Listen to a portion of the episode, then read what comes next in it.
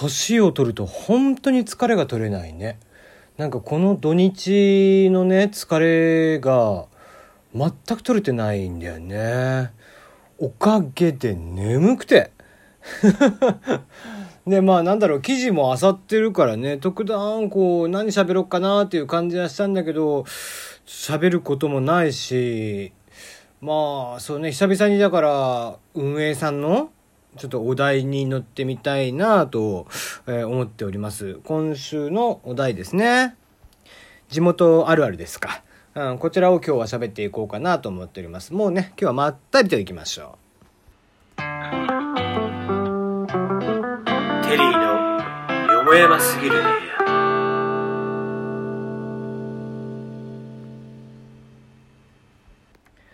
はい。ということで今日はまったりゆっくりめに、えー、もう地元あるあるをね、ちょっと喋っていこうかなと思っております。えー、改めまして僕、テリーはですね、えー、まあ今年で40歳になりましたけども、鹿児島生まれ、鹿児島育ちです。で、えっ、と、18まで鹿児島にいて、えー、19の年から28の年までが福岡。えー、なので、まあまあ、がっつり九州人っていう感じですよね。うん。で、28になるった年に、えー、福岡から東京に出てきて、もうかれこれ12年ぐらいですか。早いね。本当にもう福岡よりも長くなっちゃった。えー、そんな僕ですけどもね。だからもう鹿児島の住んでた頃の記憶なんていうのは22年前。まして僕、鹿児島にめったに帰んないんで、えー、前回帰ったのも多分ね、12、3年前、13年ぐらい前なんですよ。なので、本当に鹿児島に関しての思い入れがない。あの、田舎すぎてですね、僕は早く出たかったんですよね、鹿児島という場所を。うん、まあ相変わらず別に戻りたいとも思わないしね、正直。うん、何がいい、何が良くてあんな何もない場所にまた住まなきゃいけないのかとか思いますけどもね。うん、まあまあ、えー、住めば都なんだよ、それ、それでもね。うん、やっぱ静かだしね、星とかも、えー、それなりに街中でもある程度見れたりとかもしますからね。えー、そういうまったりとした雰囲気は好きなんですけども、まあまあ遊ぶところもない、車がないと不便だし、うん、なんせ、そう、鹿児島あるあるといえば、後輩袋というのが配られるんですよね、これ。えー、これ後輩袋というのは何かというと、主に一軒家とかに配られるんですけどね。マンションとかじゃなくて一軒家に配られるんだけど、うん、あの、灰が降るでしょ、鹿児島って、桜島の。で、その桜島の灰をね、えー、お庭とかのやつを集めて、えー、後輩袋を集めてくれる日があって、そこの日に合わせて捨てておくっていう、えー、ための、ゴミ袋ではない、えー、特殊な後輩袋と、ちょっと厚手のね、ビニール袋のやつがあるんです。まあそんなものが配られたりとかするぐらい鹿児島は灰が降ったりとかするんでね。もう別にこう戻りたいとは思わないよね。だって雨降ってるね。雨も鹿児島ってやっぱり南国だからさ言って。雨の勢いも、今でこそこっちゲリラ豪雨なんて名前で言ってるけど、あんなもん普通に雨降ってたからね、鹿児島なんかは。沖縄の人も多分そうだと思うんだけど、やっぱ南に行けば雨の勢いって強いんでね。だからあれぐらいの雨なんていうのは、まあまあなんか慣れっこというか。うん、もちろんね、えー、それが長時間続けばゲリラ豪雨って言ってね、えー、ひどい雨になってしまって、こう、洪水になったりだとかね、えー、浸水したりとかもしますけども、まあまあ、あの、通り雨ぐらいだったらね、別になんじゃないみたいな。えー、なんだったら傘もささずに歩いて帰ろうみたいなノリでしたよ。うん。まあ、それがね、鹿児島、うん、やっぱあったかいんでね、言って、す、こう、すぐ乾いてしまうっていうところもあったんで、えー、そんな感じでしたよね。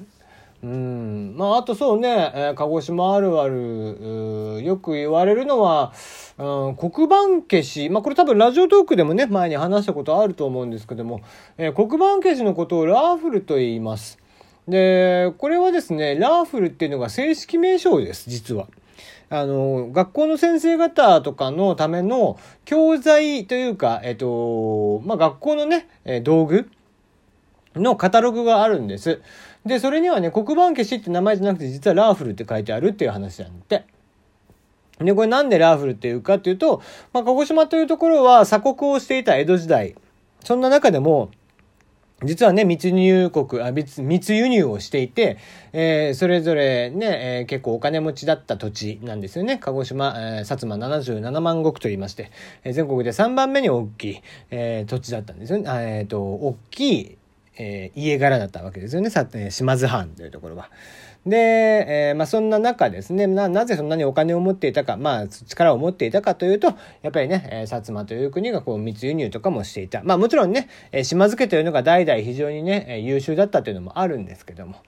で、そんな中ね、あの、密輸入している中で黒板とかも入ってくるわけで、で、その黒板をね、昔はこう、チョークで書いたものを何で消していたかっていうとですね、船の看板にあった埃とか、え転がっていた埃とかで消していたんだって。で、これポルトガル語で、えー、ラーフルというのは埃っていう意味があって、まあ、船の埃で、えー、チョークを消していたというところから、これがラーフルという名前になったという曰くがあるんですけどもね。うん。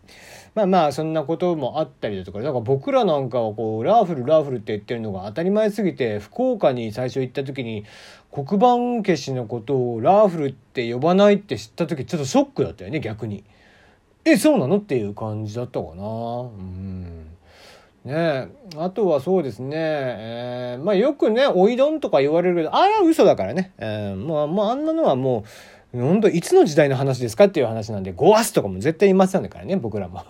ゴアスも言わない、おいどんも言わないですからね。えー、そんなことはないですね。ただまあな、イントネーションは逆ですね。鹿児島と東京って。例えば、東京だと、えー、今日は雨が降ったっていうのを鹿児島のイントネーションにすると今日は雨が降ったっていう形で、えー、後ろに上がっていくんですね。雨が降った雨が降った。逆でしょ？だから、鹿児島の人って実は真逆に標準、そのイントネーションが変わるので、比較的鹿児島弁から標準語に直すのは楽だったりします。ただ、僕の配信聞いてる人はちょこちょこ思うと思うんですけど、僕結構なまってるでしょ。で、これな、あえて直してないところもあるんだけど、うん、博多弁混じりなんですよ。博多弁が入っていたりだとか、関西弁が入っていたりだとかします。うん、関西弁は親戚が多いんですよね。だから案外関西弁で喋る方が得意だったりもしてますね。うんねえー、じゃあいざ関西弁で喋れって言われたらまあいつでも喋れるんですけどもね、えー、別に求められていないでしょうからいいでしょう。あとそうだね、鹿児島っていうところはやっぱり保守だよね。うん、とにかく保守です。まあ九州なんかは全体保守系なんですけども、やっぱりまあそれこそね、政治なんかも自民党が強かったりとかもしてますし、で、それを一番ね、よく表してるのが、えー、鹿児島市内に生まれているのか、それ以外かっていうことで表現をします。もっと具体的に言うと、こう、市内市外ってっていう聞き方ですね。こう、誰々さんは市内行けって。誰々さんは、あな、えっ、と、まあ、誰々さんはっていうのは、あの、もしかしたらあなたっていうことだと思って聞いてもらいたいんだけど、あなたは、鹿児島市内の出身ですかっていうのを、あんたは市内行けって聞くんですよ。で、しないかしないじゃなければその地域ですね。例えば渋市って土地があったら渋市ですとか隼人ですとかね、えー、まあ市内じゃない土地を言って市内かそれ以外の土地かで分けるっていうね。いうのがあります。これはあの高校受験まあ今もうどうなってるかちょっと分かりませんけどもまだあるのかどうか分かりませんが例えば鹿児島市内の、まあまあもちろんね、東京なんかでも学区っていうのはあったりしますが、あの、鹿児島市内の人たちは、市内の高校をどこでも受けることができるんです。ところが、市内以外の人たちは、その公立高校の95%は市内の人から、残り5%をそれ以外の土地からっていう取り方をしていて、5%枠と呼ばれてます。だから結構狭き門なんですよ。5%枠で入ってくる子っていうのは割と地方の、こう、結構ちゃんとしっかり勉強ができる子が入ってくるっていう印象でしたね。うん。まああのー、本当こう、だから市内かそうじゃないかっていうね、なんか差別じゃないんだろうけど、なんとなくね、こう、順列をつけているというか、うん、そこにね、えー、上下をなんかつけているなっていうのを昔から感じてましたね。なんかまあ、うん、非常に悪い言い方をするとやっぱり閉鎖的な気がしますよね。はい。はい。でね、まあ、ラジオ神さんがね、ツイッターの方で、えー、ラジオ神をやっている岡見文和さんがですね、えー、他のね、トーカーさんなのかな、えー、白熊の写真を上げていて、それに関してね、あのー、まあ、僕に喋ってほしいということを、えー、言っていたんですが、僕実は白熊って食べれないんですよ。で、なんで食べれないかっていうと、あのいろんなものが乗ってる食べ物が嫌いなんです。だから例えばちらし寿司とかもあんま好きじゃないし、だから、ね、ケーキとかもシンプルならシンプルがいいんです。チーズケーキであったりだとか、もうショートケーキぐらい。ほんと生クリームとイチゴぐらいじゃないと、ちょっと僕、もう見た目で上ってなっちゃうんですよね。で、そんな中、えー、その人が、えー、タクミンさんっておっしゃられる方かな。えー、タクミンさんが上げていた白熊の写真が上がっていたんですけども、白熊っていうとね、白い練乳がかかったかき氷の上に果物を乗せていくといった、えー、食べ物なんですけども、全然美味しくなさそうでね。ね、で、鹿児島のね、無邪気というところ、お好み焼き屋さんがこれ実は始めたんですよね、白熊というものは。で、そのお好み焼き屋さんが始めた白熊というものが、まあ非常に全国的に有名、有名になっちゃったという話なんですけれども、えー、白熊にね、まつわるエピソードで、高校の時にですね、僕らはこう、学年ごとに応援団があって、その応援団の中でですね、まあ、えー、運動会が終わって、体育祭が終わって、みんなでじゃあ、打ち上げをしましょうって言って打ち上げをしたんですよ。で、そこのちょうどお好み焼き屋さんでね、みんなでお好み焼きを食べて、で、あのまあ、その後みんな白熊食べたりとかしたんです。でね、後日、その、まあ、20人ぐらい行ってたんですけど、14人ぐらい食中毒で倒れたんです。で、僕は白熊食べてなかったんです。そう、原因は白熊だったんですよ。